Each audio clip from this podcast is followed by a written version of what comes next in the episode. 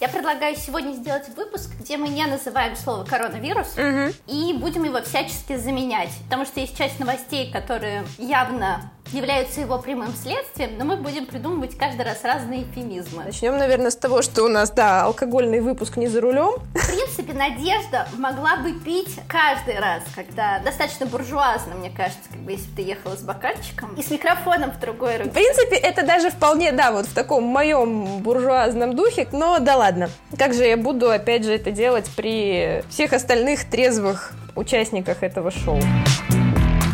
Агентство Trendwatching сделало обзор 10 главных трендов, которые все это время были где-то рядом, и все вроде бы как пытались их на себя применить, но до конца никогда до этого не доходили руки. Это все вечно уходило куда-то в бэклог, ой, мы потом, ой, мы не сейчас, мы там... И тут случилось то, чего нельзя называть, и как бы Trendwatching собрал ровно те тренды, которые вот стали новой нормой или станут ею в ближайшее время. По большому счету человек, его эмоции, впечатление, его вот ментальное состояние, оно так или иначе фигурирует красной нитью через все бизнесы, все тренды и все начинания. Во-первых, очень сильно повысилась социальная ответственность и градус разделения ценностей, да, то есть если компания не разделяет твоих ценностей, то, скорее всего, тебе с ней не по пути, потому что сейчас, когда тебе напрямую ничего нельзя продать, прямо сейчас не все можно, да, продать, то, соответственно, ты смотришь на то, что конкретно компания делает в информационном поле и как она пытается с тобой взаимодействовать. То есть компания — это такой, ну, по большому счету, становится друг. Это тоже про эмоциональную привязанность к тому же самому бренду. И то, что касается технологий, то, во-первых, все прогнозируют, конечно, очень большой виток виртуального опыта в самых разных его проявлениях. То есть это как пресловутый VR, так и какие-то более простые решения, но, тем не менее, этот опыт, который человек получает онлайн. Самый простой — это Assassin's Creed, которые сделали специальное дополнение к игре, которое называется Discovery Tour. И это кусок, где ты можешь выйти из режима игры в Древнем Египте и просто провести себе тур по Древнему Египту с виртуальным гидом. Мы тут смотрели Half-Life промо нового. Там есть специальные перчатки, и ты можешь писать на стенах. То есть технология, которая была разработана для компьютерной игры, может теперь использоваться, например, в том же обучении, да, потому что учитель может писать на доске в онлайне. Да, все так. И как раз там и речь о том, что нужно просто перестать мыслить вот этим виртуальным опытом в рамках исключительно развлечений, потому что это переходит в очень разные отрасли, в том числе там в тех условиях, которые есть сейчас, когда ты из дома выйти не можешь, и в сторону путешествий и еще каких-то вещей. Все идет про выход из вот этой вот только развлекательной истории. Не знаю, мы можем перейти к моей любимой моде, я прогнозирую там все равно большой всплеск каких-то вот этих вот 3D-моделинговых сейчас сервисов, которые опять же были исключительно там в рамках эксперимента, но никогда не выходили в плоскость реальности, то есть это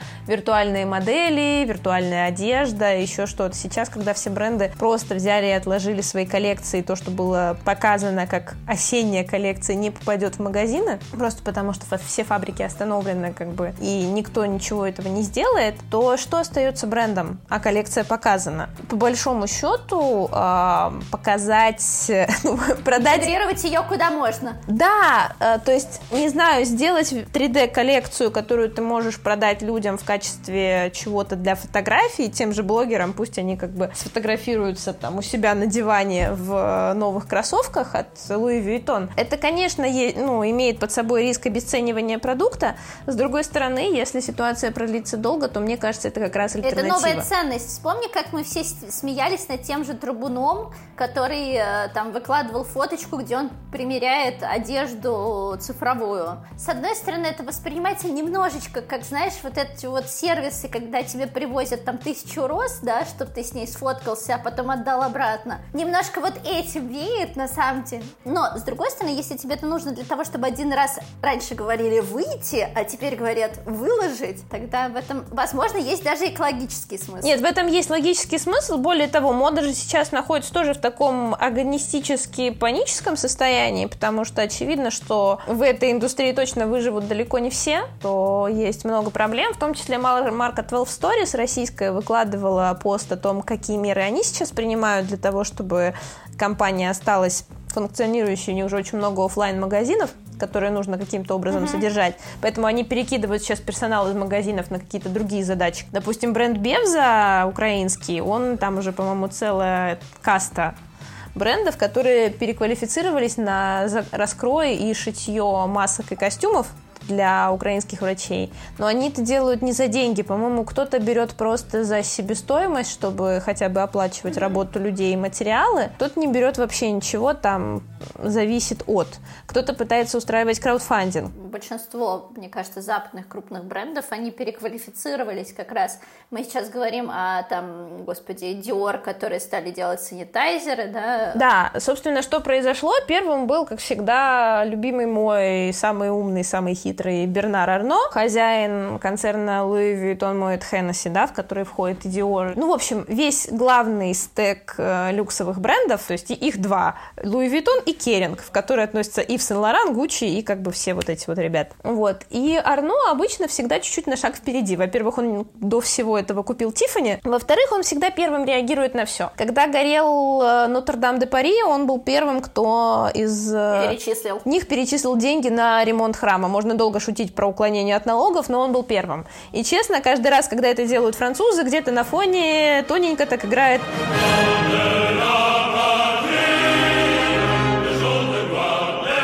Марсельеза, потому что, ну, это Французская республика. То есть это их демократические ценности, выработанные столетиями. И это та ситуация, когда формулировка «демократические ценности» не звучит ругательством. Ну, лично для меня. И сейчас, когда произошла эта история с люкс снова стал одним из первых терять прибыль, потому что азиатский рынок самый большой рынок для сбыта люкса. И тут как бы он не смог ничего потреблять. И Арно, не будь дураком, переквалифицировал свои парфюмерные мощности на производство санитайзеров, средств гигиены для французских больниц.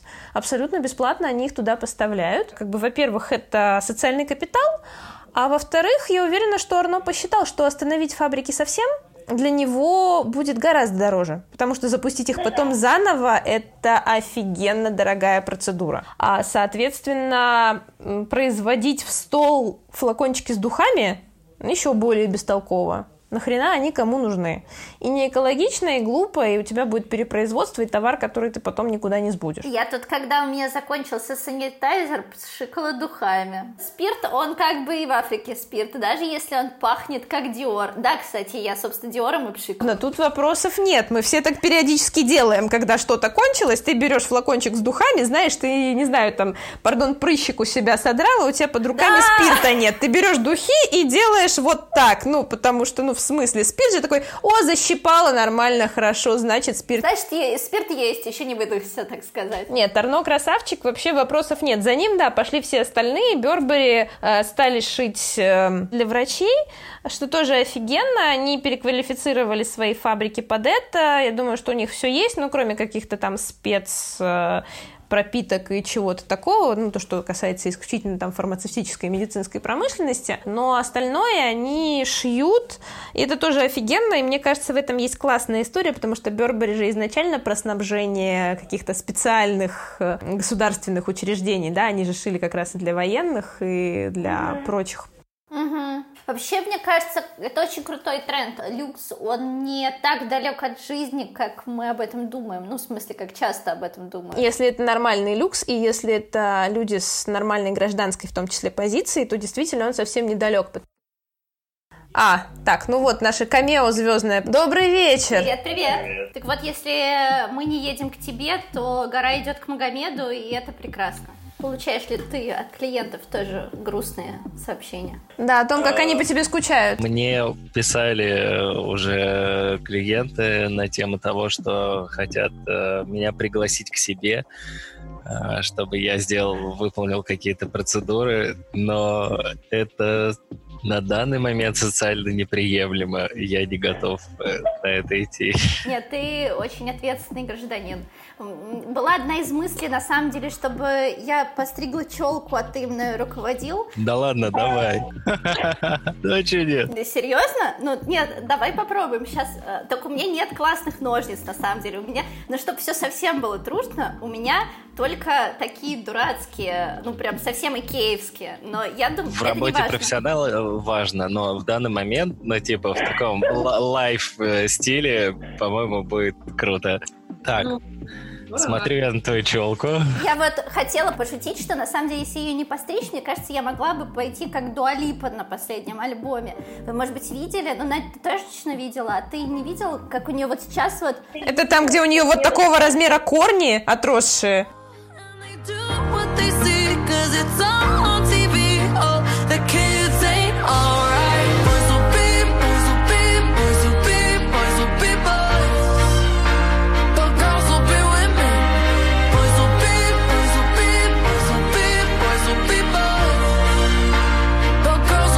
Нет, ну Дуа Липа красивая, стильная, все тут, конечно, без вопросов, но вот да. Видишь пейсы белые? Собственно, вот так выглядит сейчас обложка последнего альбома. Not bad в целом. Корни не так сильно отросли, просто осветленные немного. В целом вполне себе стильненько. А скажи, пожалуйста, вот этот вот тренд на отросшие корни, он же до сих пор, Надь, по-моему, еще есть? Ну. На самом деле, тут больше не в тренде дело, а, допустим, если это там осветленные прям сильно волосы, то есть блондированные, то, в принципе, отросшие корни темные, они выглядят, ну, то есть, если это темный цвет, они выглядят более объемно, то есть они чуть отросли, и это выглядит эффектно достаточно. Но если это светлые волосы, то тут такое, то есть оно либо плавно перетечет в переходы, такие некие, то есть натурально до осветленных, либо все-таки нужно будет подкрашивать эти корни. Ну да, но я имею в виду, что еще даже до карантина, в принципе, эта история, что люди стали черным красить корни, в простом сознании это выглядит все равно как отросшие корни, давайте честно. Да, это выглядит как отросшие корни, но я вижу другой посыл в этом. Очень просто за темными корнями спрятать переход. И это один из таких лайфхаков. Вот one moment, когда ты просто типа вот сделал, и все, и ты знаешь, что там клиент к тебе больше не придет. Вот, это идеальный вариант. Видик, кстати, ребят, он классный. Не, ну в плане, что в дальнейшем с этими волосами просто вот эта темная полоса, ее придется опять осветлять, и вот как раз будет эффект, как у вот этой дамы, которую ты мне показывала. Ладно, видимо, мы так делать не будем уже. Так, а для начала ты мне скажи, какой длинный ты желаешь увидеть свою челку. Ну вот как-то так, наверное. Да, отлично. Теперь смотри. Выделяй треугольник на своей голове, ну то есть который является у тебя челкой сейчас. То есть челка, вот ее прям выделяй. Очень удобно наушниками, кстати, это делать. Надь, где твой попкорн? У меня вот. Мой попкорн здесь. Я не подготовился. Я бы так же, вот я бы точно так же подготовился. Но у меня бы еще сырок был. Вот смотри, у тебя на две части поделена челка. Вот та, которая более густая, возьми ее и зачеши по диагонали в противоположную сторону. Ты знаешь, как фитнес-тренер просто сейчас. Сделай, закинь ногу туда-то. Да, вот туда, только ниже.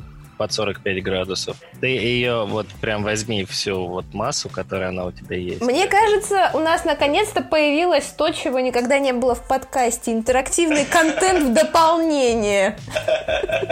Да, это супер идея. Крутая. А теперь смотри, ты берешь ножницы, вот как у тебя расческа стоит, чуть-чуть ее еще... Ну, короче, ладно, да, можешь так срезать все. Вот прям так срезать? Срезай. Но давай лучше не прямым срезом, а... Вот таким, вот этим. Ну, типа, да, давай. Я еще объясню, что потому что я очень плохо вижу. Ты что думаешь? Я хорошо вижу. Как я рада, что это все записывается. Ну, в целом, я примерно представляю, что ты там делаешь. Ну, Стас, все равно потом еще дома 2 недели сидеть, он отрастет, ничего страшного. Самое то. Теперь... Перекидываю ее обратно, где она была. Теперь ты можешь взять от начала брови, где у тебя есть, таким скользящим срезом вот сгладить как раз эту линию. Так. А с другой стороны, по-моему, у тебя уже все норм. Да, сойдет. Ну окей, я считаю, засчитано.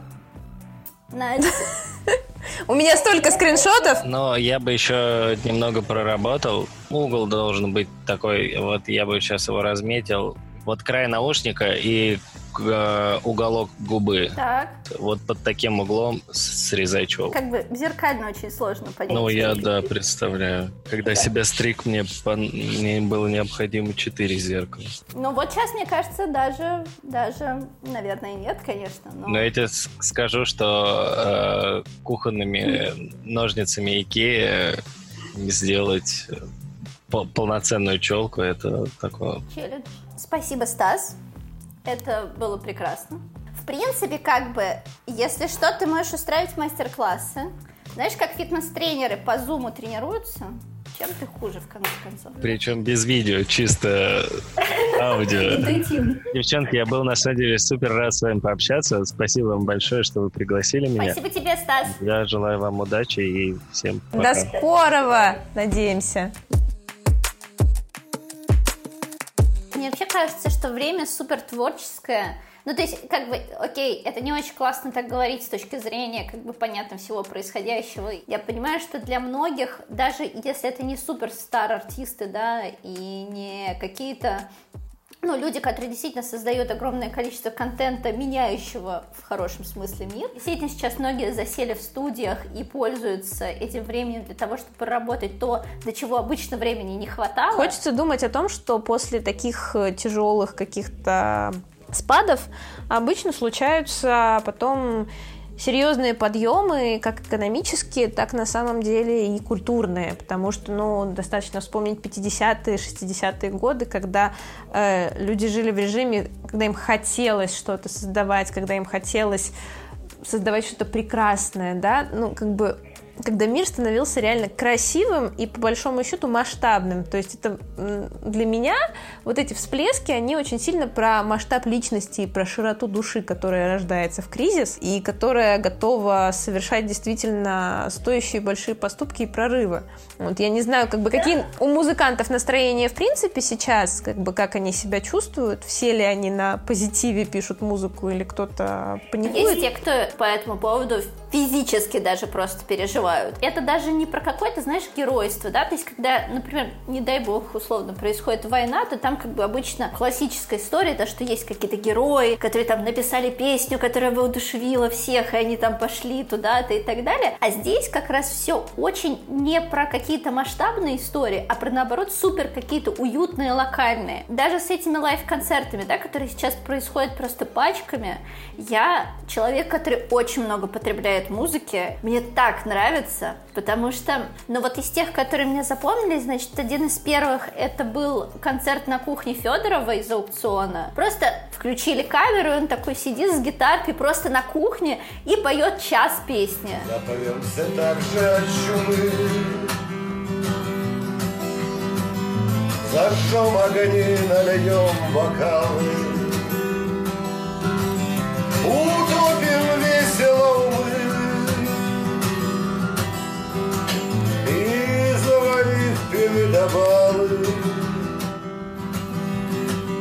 Восславим царствие чумы.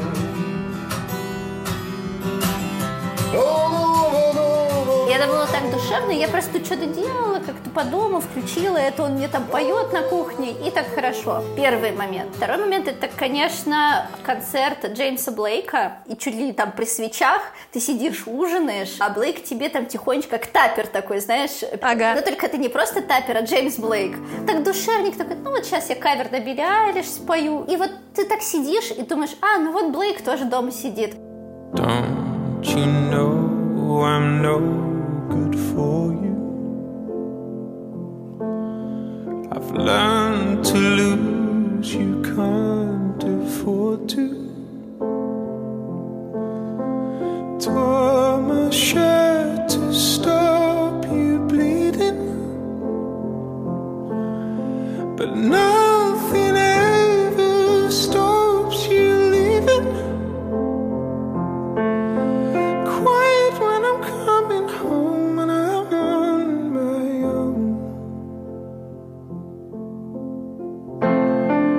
I could lie, say I like it like that, like it like that.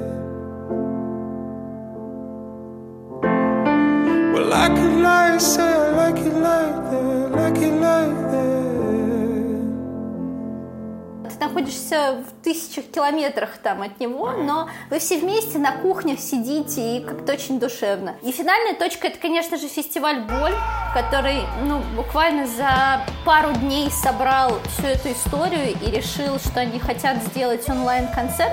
У него была цель, соответственно, помочь музыкантам. У них было на Ютубе, у них было ВКонтакте и у них было в Зуме. И в Зуме была самая классная атмосфера, потому что это была одна из первых таких историй, когда у тебя вот тут вот артист, а тут там 100 человек, которые сейчас наблюдают за ним, сидя у себя на кухне. Кто-то ставил там осьминога игрушечного, кто-то дельфинчика, кто-то просто с мягкими игрушками там сидел и подкидывал их во время выступления. И понимаешь, что ты даже находясь вот в зале на концерте, не можешь каждого так детально разглядеть. И ты видишь эмоции всех людей, которые тоже в этот момент смотрят на артиста. Слэма не хватает, да, ну как бы, наверное, что-то для этого мы тоже придумаем. VR тот же самый в какой-то момент. Я надеюсь, что к моменту наступления VR у людей будет выбор слэмиться живьем или в VR. Слушай, а есть вообще цифра, сколько людей послушало этот марафон? 1 миллион просмотров трансляции. Это неплохо, опять же, для нишевого фестиваля «Боль». Собрали больше 300 тысяч рублей. С учетом того, что у нас все, в принципе, привыкли потреблять контент бесплатно, давай так. Привычка платить за музыку, за подписки, она не выработана так, чтобы супер хорошо.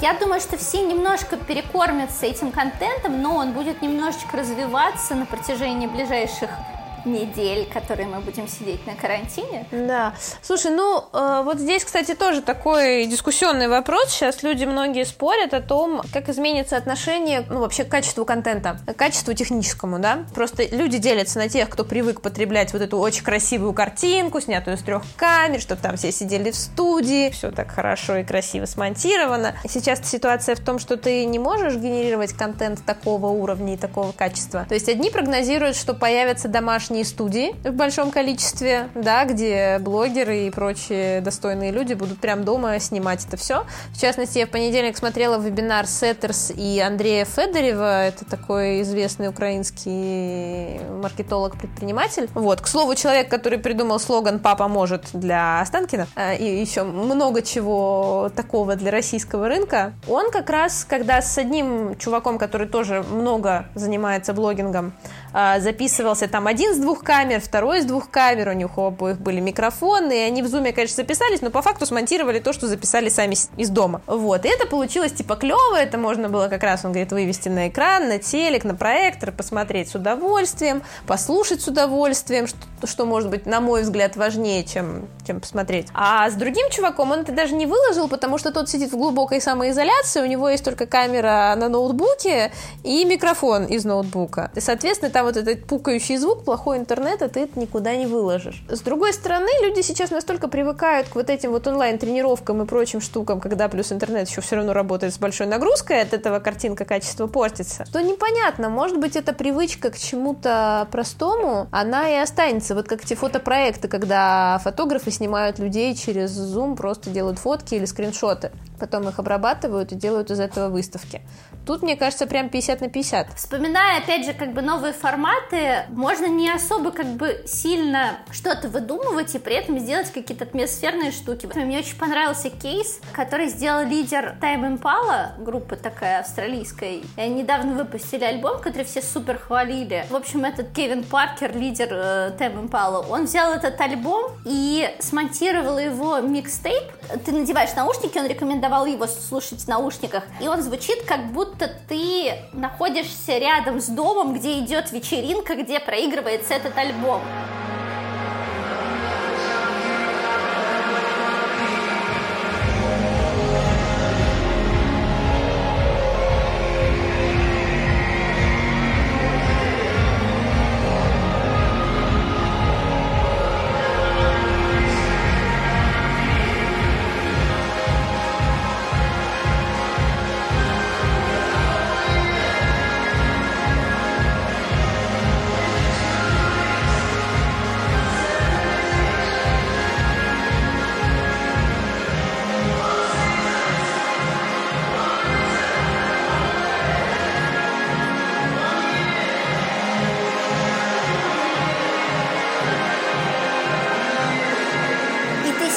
можешь просто лечь, например, там, в ванную дома или еще что-то, надеть наушники, и у тебя будет ощущение, что вот ты сейчас идешь на вечеринку, и вот она скоро-скоро настанет. Опять же, мы тут говорили про VR. Иногда даже звука достаточно сегодня, чтобы закрыть глаза и представить, что ты куда-то переносишься. Тренд-вотчеры говорят о том, что, типа, чуваки, вы как бы не думаете, что весь этот виртуальный опыт — это исключительно очень сложные VR-технологии, как бы. Вы можете достичь похожих эффектов, но достаточно простыми штуками, потому что, по сути, любой Zoom, там, как фестиваль Боль, да, в Zoom и все прочее, это уже виртуальный опыт. Знаешь, как виртуальный опыт — это маску на себя в Инстаграме налепить, а это уже каждый дурак умеет. Ой, нет, ну креатив однозначно попёр, ты знаешь, как бы вот обложками мы с тобой еще обменивались этими суперкрасивыми, которые просто одна другой краше. Вот, то, что было у Нью-Йоркера с этими, с доминошками, как коронавирус. Я с большим наслаждением наблюдаю, как печать не отмирает. И вот эти все креативные решения, которые возможны именно в печати, да, вот как New York Times, который сделал полосу, где человечки были, вокруг них кружочки с дистанцией. Изолированные, то, да. Как ты можешь использовать, в общем-то, полосу для того, чтобы выражать какие-то дополнительные смыслы. Это показывает, что печатная пресса по-прежнему очень powerful. Потому что все это запостили. Да, безусловно. Более того, есть как бы подозрение, что печатная пресса, ну, во-первых, сейчас точно попрут иллюстрированные выпуски, как минимум, в фэшне, так или иначе. Ну, допустим, итальянский Vogue делал еще до всего иллюстрированные обложки, 10 штук, да, это было еще до обложки с нарисованной Billie Eilish. Просто взяли там свои таланты. У итальянского Vogue самая мощная инициатива Vogue Talents, которая есть в мире, они гораздо больше остальных. Что такое Vogue Talents? Vogue Talents — это есть такая площадка для молодых дизайнеров, стилистов, ну, в общем, всех-всех-всех модных профессионалов, вот, которая помогает им выйти. Есть такая женщина Сара Майна, которая курирует этот проект, вот, и она как раз, вот, ее миссия по жизни — это находить молодые таланты. Вот, и она их там всячески выращивает, и все знают, что на сайт Vogue Italia легче всего пролезть, если ты там отправишь туда свою съемку, там есть интерфейс, в который ты это можешь сам выгрузить и все такое прочее. Вот, и, собственно, по-моему, у них был какой-то очередной конкурс, когда они это все делали, и после этого сделали иллюстрированные обложки со своими вот этими ребятами. Это сделано было для чего? Для того, чтобы сократить потребление, потому что сколько сил и карбоновых следов тратится на то, чтобы провести одну съемку для глянцевого журнала. Когда ты ее просто нарисовал, то, соответственно, ты тратишь меньше денег, меньше бензина, меньше ресурсов и так далее и тому подобное. Еще и как бы даже одежду не используешь, не портишь, не изнашиваешь, то есть она не утилизируется, ну, в общем, и не попадает в мусор так быстро. Поэтому иллюстрация — это то, что сейчас ждет самые разные СМИ, и если вот открыть Vogue 100-летней давности, там такие красивые иллюстрации, что, в общем, мне кажется, мы не потеряем от того, что их будут не фотографировать, а рисовать. Рисовать, делать съемки на дому, так сказать, когда модели делают селфи, все в равных абсолютно условиях. И мне в этом плане очень понравилась мысль, мы тут обсуждали как раз с командой, что неважно, сколько раньше у тебя строили миллионов клипа, да, сейчас, даже если у тебя есть эти миллионы, которые ты можешь вложить в свой клип, ты все равно как бы в тех же самых условиях, что и человек, у которого этих миллионов особо нет. Ну да, в принципе, ты можешь заказать себе на дом камеру как бы классную, но сильно тебя это не выручит все равно, потому что с ней надо еще уметь как бы самому обращаться условно. Это все про вот эту вот искренность какую-то и доступность. Звезды, которые сейчас также записывают лайвы в пижамах, да, и которые как бы сидят там со своими семьями, точно так же вынуждены бороться с прокрастинацией, бороться как бы с необходимостью сидеть дома, бороться с отросшими корнями, как бы, ну, чего уж там. Но сейчас это максимально приближено, и это очень круто. Еще тема про, в продолжении этого тема была про новый альбом Уикенда. Ой, ну, кстати, вообще там, да, я его целиком весь не послушала, каюсь-коснюсь, но, конечно же, я посмотрела тот самый клип, вот, и кучу референсов на классику кинематографа, которую добросовестно выложил Шишкин, а собрал какой-то другой такой же приятный человек, который так сильно любит кино. Молодец, что подписалась на Шишкина. Я всем пропагандирую Шишкина. Шишкино обязательно. Это вообще, мне кажется, must have для чтения в это время. Он супер интересно пишет, конечно.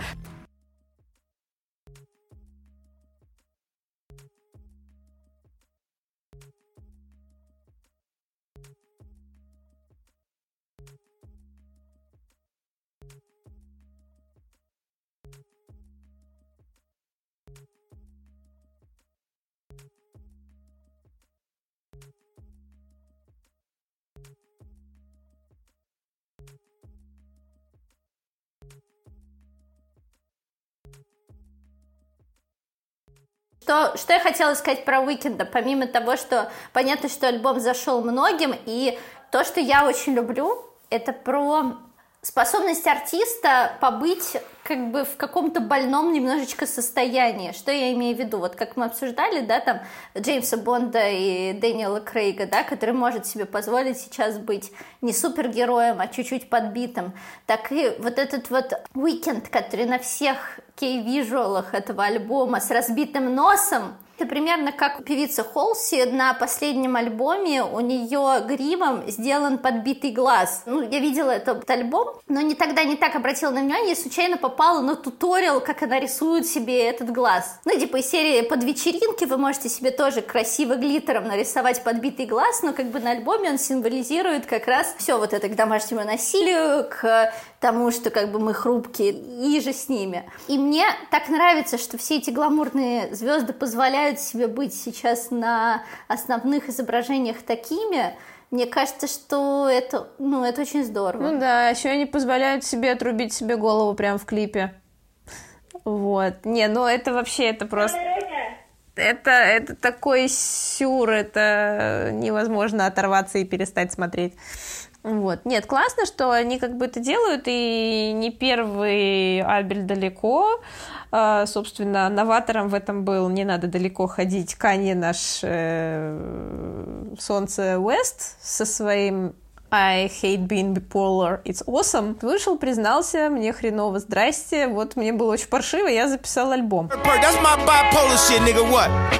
That's my superpower, nigga. Ain't no disability. I'm a superhero.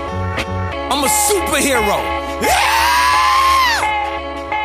На самом-то деле, давай по-честному, сколько альбомов так было записано, просто не всегда об этом было принято говорить, потому что как раз вот все эти там какие-то прорывные классные штуки, они часто делаются далеко не в период эмоционального подъема. Поэтому остается только, пожелать всем терпения и как минимум, не знаю, большого творческого всплеска, который потом компенсирует все те страдания, которые могут возникнуть сейчас. Да, воспринимайте как то, что происходит вместе с артистами, возможность как бы найти в себе что-то новенькое, и даже если оно очень сильно болит, возможно, тот самый момент, когда из него может прорасти что-то, чем можно будет делиться с миром. Как, собственно, Марк Мэнсон, автор того самого The Subtle Art of Not Giving a Fuck, или же Тонкого искусства пофигизма, он же как раз там и пишет о том, что он просто сидел без работы месяцами,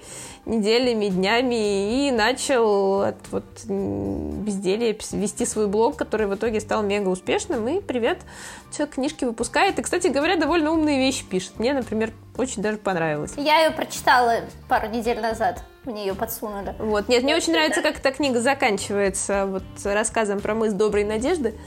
Вот, про то, как он там подводит к трясущимся коленкам. Прям очень круто. Мы все сейчас как будто свесили ноги немножечко с континента, болтаем ими и как бы понимаем, что дальше непонятно что. И это наша возможность увидеть, что дальше может быть непонятно что, поэтому как бы нужно жить сейчас. Мы все немножко на краю света.